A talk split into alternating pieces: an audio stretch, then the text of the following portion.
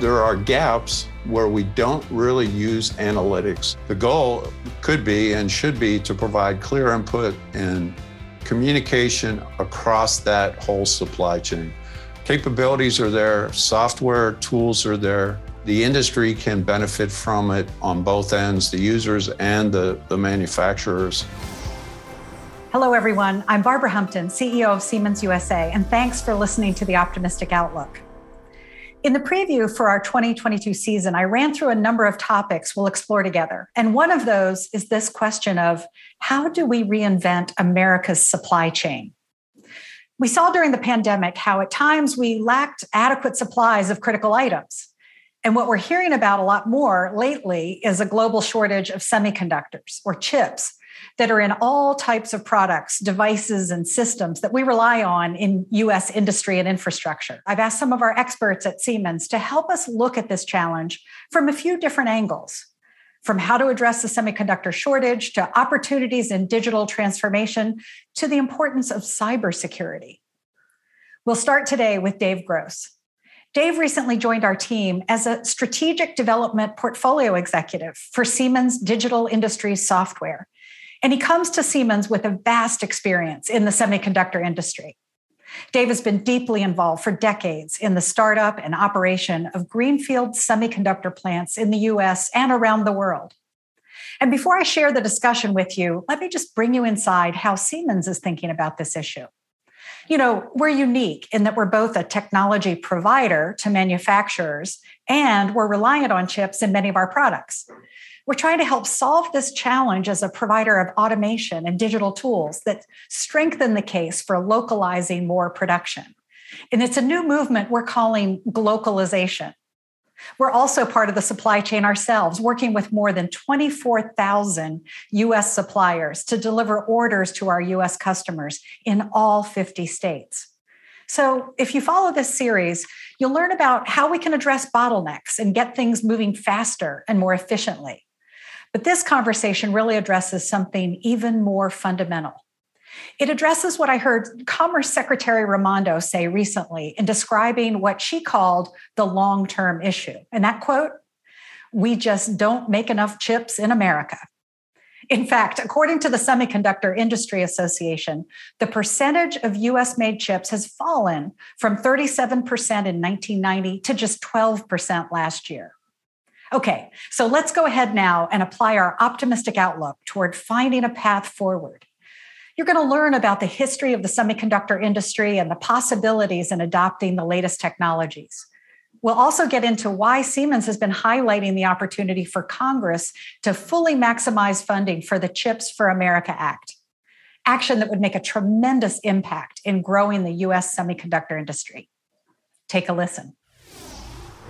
Dave, thanks so much for joining the podcast. Thanks, Barbara. It's it's nice to be here. As we delve into this topic, I want to make sure listeners understand some of the terminology around semiconductors and chip production. We sometimes hear the words fabs or foundries. What do they mean? Yes, Barbara. The, the phrase fab refers to manufacturing uh, fabrication facilities. So, fab is short for fabrication. In the fabs, we manufacture process technology, these operations within a fab run 24 hours a day, uh, round, round the clock. Um, and, and that's what's referred to as uh, fab or semiconductor manufacturing. Regarding foundries, it's a it's an actual different business model, uh, or it refers to a business model that defines a manufacturing operational environment. They can manufacture wafers, die, products. So they, they do the same processing and process tech capabilities, but what the foundry model really is, is that it's typically used for fabless companies, companies that don't own any manufacturing capabilities. They bring their IT, IP to the manufacturing environment like a foundry, and the foundry then produces those um, products for the fabless companies or, or the customers. So there are a lot of specialties involved in this whole supply chain for semiconductors. And I think that's what we're going to get into a little bit in our conversation. I, I, understand you have extensive experience being involved in the startup of greenfield fabs around the world. Tell us a little bit about your career so far. And I'm interested to know, after everything you've done in the semiconductor industry, what made you interested in coming to Siemens? I actually started in the semiconductor industry in an R&D facility. It was uh, United Technologies, and that's effectively what we were doing was product quality and reliability testing. This was in the U.S. During that employment, I also worked in their assembly test packaging facility. This I worked in that environment and learned more about semiconductors manufacturing, and then I left and went to Texas to join AMD and start up AMD's first manufacturing facility outside of California. And we at that location, I started up fabrication and manufacturing abilities within five different factories over the course of uh, 15 years. My background is in equipment engineering, uh, manufacturing engineering. So in Texas, that's what I focused on. And then during those startups, uh, we completed the deliverables. And then I transitioned into a startup in Japan, still with AMD, working uh, remotely and traveling back and forth between Asia and America. And this was the first transition that I was experiencing where we started to offload products and designs to other areas outside the US. Uh, then I transitioned into um, still working for AMD, transitioned into IT systems engineering and automation engineering. And during this process, I actually went to Germany and started up two factories over in Germany. And then after those two, I returned back to the US and in an IT OT integration role, I went to New York, upstate New York, and started up a factory, a 300 millimeter factory, which is now Global Foundries. So, as, as I mentioned, I have a very diverse semiconductor experience delivering manufacturing solutions that are critical in establishing operational excellence in, in manufacturing environments. Uh, it's always been focused on semiconductors, but, but yet I had this desire to look across industries to see how to explore manufacturing and manufacturing industries. So being able to leverage Siemens strategy using state of the art technology, integrating digitalization, simulation, uh, product design, manufacturing, analytics tools for evaluation to advise customers on how to realize value. I became enamored with what the capabilities were and where we could, where I could go within Siemens. Thank you so much for sharing that that uh, path of yours. And we're going to focus on solutions in just a minute, but first help us understand the problem that needs to be solved. What's the state of US semiconductor production today? What's changed and what drove that change? The semiconductor industry is still manufacturing in the US. Companies such as Intel, uh, Global Foundries, Texas Instruments, Micron Analog Devices, Microchip, Microchip Technologies, uh, Skyworks, and SkyWater Technology, to name a few. These companies do manufacture semiconductors in the US. So, what has changed though? So, so there, there is a capacity gap within US manufacturing. So, over the course of you know, 20 years, there's been a lack of new semiconductor investments in the US. Cost is a key driver. Complexity is is right there with it, but the cost of, of fabs has just grown tremendously and, and you have to make investments so you have to decide where to make your investments but the cost is also what changed the business model the shift then was to go to a fabless model and be able to invest your capital dollars in technology development rather than hardware or cap capital that that you had to sink much money into uh, to build a new factory today. It's ten billion dollar investment, and and it, the timeline is stretched out to uh, even receive your first revenue from that factory. It's over three years, easy. In the early 2000s, there were 30 companies that manufactured leading edge technology in semiconductor.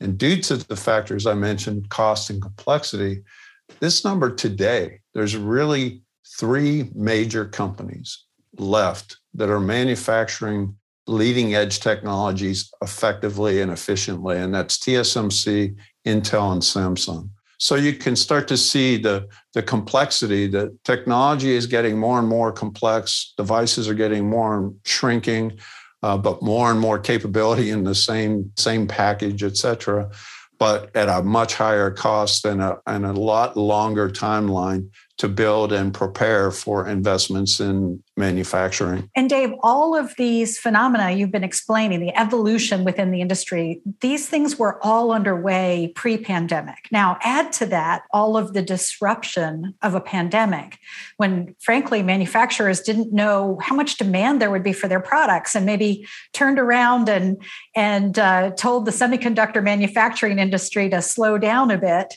and now here we are with a need to actually rev things back up. And so now we really need to think both short term and long term about what comes next. What can we be doing right now? And what are the long term actions we should take to address the challenge? Yes, the, the current chip shortage is really disrupting, as you alluded to, disrupting the industry businesses across uh, the value chain as OEMs and suppliers rush to procure reliable sources, chip sources. Uh, what we need is a more balanced risk sharing plan aligned across the business sectors, both in the consumers, the end users, and the suppliers of these devices to drive the value chain so that we're aware of what gaps there are and to help support the adoption rates within that supply chain. In short term, manufacturing industry needs to collaborate and integrate their supply and demand intelligence with the end users or i'll use an example of the automotive industry. With the automotive industry being able to create the transparency of what they need when they need it both ways from the manufacturing side and from the end user side, the automobiles, combining that data from those sources driving to address the many segments within each business, there are gaps where we don't really use analytics. Uh, as amazing as it is in today's world, we have spreadsheets or, or different tools that aren't capable of showing the breadth of product pipeline. So the supply chain. So the visibility from the suppliers and the visibility to the end users is missing. It's error prone and it's manual. The goal could be and should be to provide clear input and communication across that whole supply chain. Capabilities are there, software tools are there. The industry can benefit from it on both ends, the users and the, the manufacturers, and then focus on how to collaborate jointly on the issues. One of the, uh, again, the related to the automotive industry, uh, one of the gaps that occurred when the pandemic started was the automotive industry, the big companies actually pulled back their orders from the semiconductor manufacturers. They canceled their orders because they thought, you know, this was going to be a while before we get through the pandemic. So business was going to slow down what happened. That just created an enormous gap in manufacturing. The fabs retooled or the manufacturing environments retooled to work on consumer products because the demand was so high that now when the automotive industry came back trying to fulfill their their needs the fabs could not respond. And in fact in many cases didn't even have contracts because they were canceled so that alignment and, and visibility of the supply chain on both ends is really key and really important. So in the short term, that's something that, that would be really beneficial. I want to comment on one other additional thing that I think is very important on, on this topic, and that is the workforce. The pandemic really caused quite a few issues within the industry.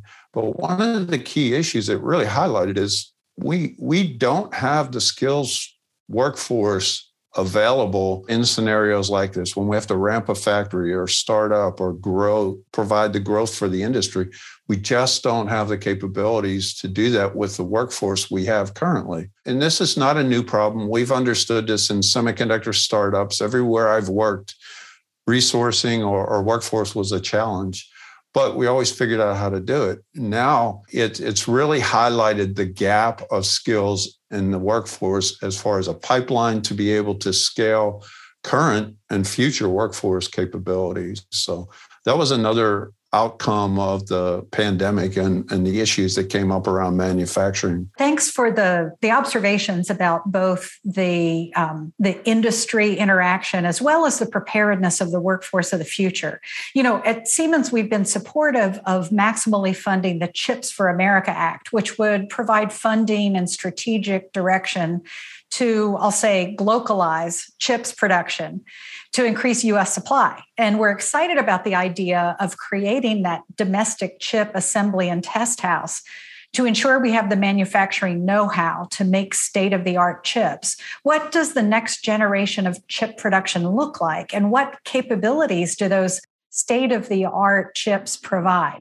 So, from a design, manufacturing, and supply chain perspective, a, a fully integrated end to end solution that would include security, efficiencies, and, and business transparency, as I was mentioning, really are what we need going forward. So if you if you peel that back a little bit and say, let's talk about manufacturing first.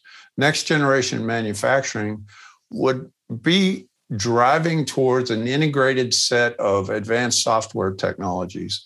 So e- even the best state of the art factories today still can benefit from advanced software technologies. And the, the digital innovations, the advanced analytics, I mentioned this before, automation, industrial IoT, industry 4.0, machine learning, artificial intelligence, cloud platforms. And these innovations have potential to boost productivity of existing companies, the old legacy operations. We can plug in or adapt and integrate solutions that exist today into the older environments to drive more efficient operations, therefore, more product out the door, which is really what the investors want from their dollars that they've put into the business. These technologies support the creation of and enable business models to help increase those efficiencies and the logistics that go along with that that I was referring to earlier. You referenced Glocal. So, what's interesting about Glocal is there are many companies that are global companies. They have factories and, and facilities around the world, but they still ship partial, they don't have a consistent end to end solution on one location or on one site. And the benefit that we have now after learning and experiencing these, these heartfelt issues around supply is we have an opportunity within the US now with some funding to go after and build uh, chip, chip assembly and test facilities right in the US. It's happening in, in some areas. There's strategic technical advantages that, that can be leveraged from these state of the art package technology development. In fact, there are companies, um, Skywater Technology has recently announced uh, an integration effort with BRIDG in Florida, and they're doing advanced packaging technology, chiplets, TSV, interposers, etc. These are advanced technologies that aren't in other countries in many cases. So we have an advantage over some of our foreign competitors in this space However, we don't have the manufacturing capability in the United States to take advantage of it. We would end up shipping that technology overseas, having somebody manufacture with that technology, then ship it back. That's not a success factor near term. Uh, Long term, maybe it is, but not near term. You want to retain that IP and that advanced capability early on for your customers, especially customers like uh, our government, you know, where, where we have different department entities we work with to provide semiconductors. So. Uh, Dave, you've talked to us about some of the capabilities that are going to be absolutely critical for the semiconductor industry. What are some of the unique aspects of this that Siemens can address? One of the things that Siemens has done, which is why I was excited when when I first uh, was exposed to Siemens, is the ability that Siemens provides or brings to the table. I talked about design, I talked about manufacturing, um, about even assembly, test, et cetera. What Siemens offers are uh, solutions for managing that whole end-to-end solution and uh, I'll, I'll, explain that a little bit more. The end to end solution starts with a design or an idea. So that can be a fabless company, goes into manufacturing with a design kit, Manu- the design kit is manufactured and then delivered to customers through packaging and so on. Siemens has products that manage the design capabilities. You can simulate designs through process simulation and, and plant sim. You can measure and monitor the, the capabilities before you even invest in the product itself. What about the things that Mentor Graphics does, Dave? Is that something that that you'd like to highlight as part of this? Mentor Graphics or Siemens products around EDA, engineering, design, uh, automation really do enable the fabless companies to come to market with products quickly. I mentioned earlier that a technology company has to spend hundreds of millions of dollars to develop a technology.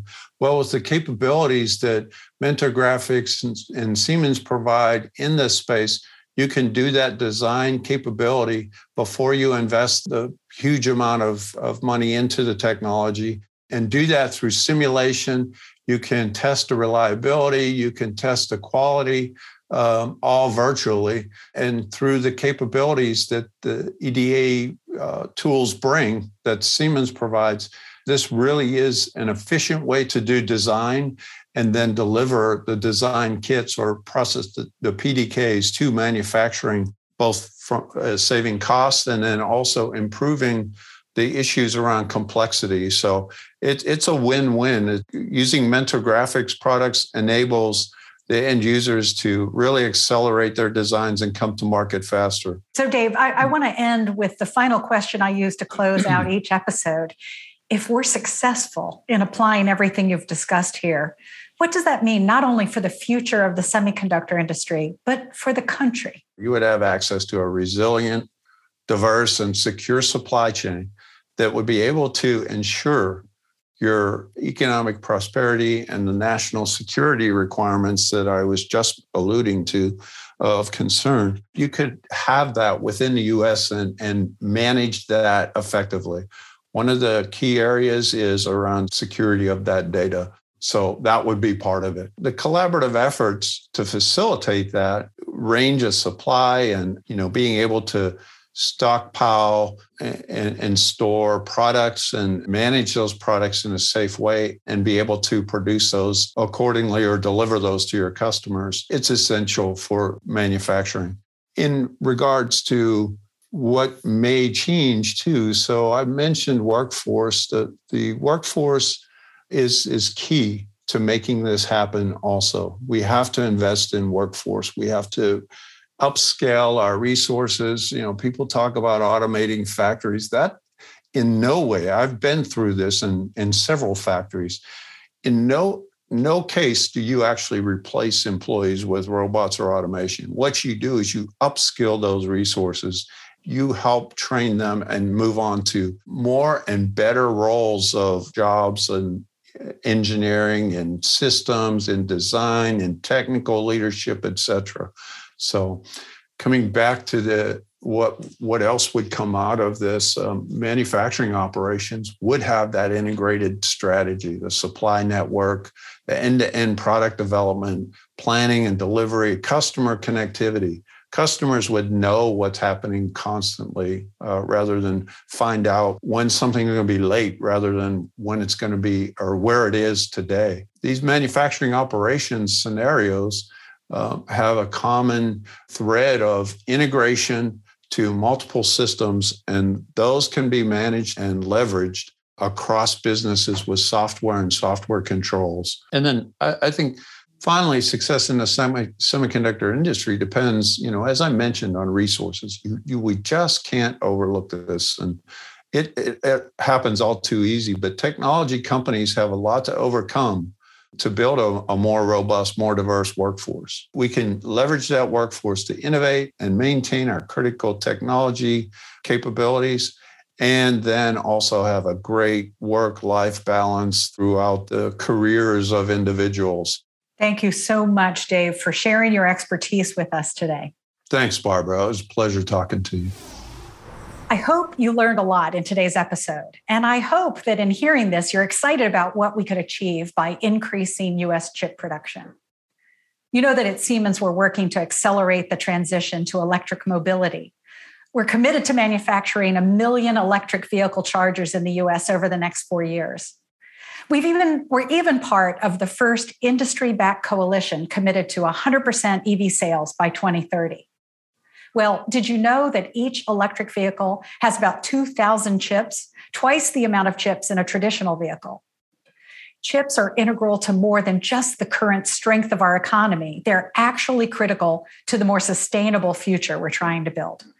And so, if we can work together as an industry to advance digital transformation, if we can fully fund the CHIPS Act and do things like drive the development of a US based chip technology center, I see the foundation for aggressive climate action. I see a new chapter for American manufacturing. And I also see a new generation of industry careers. We're ready to work with all of our partners across industry and government to begin moving this forward today. Thanks for listening, and please go to our show notes to learn more. Thank you for tuning in.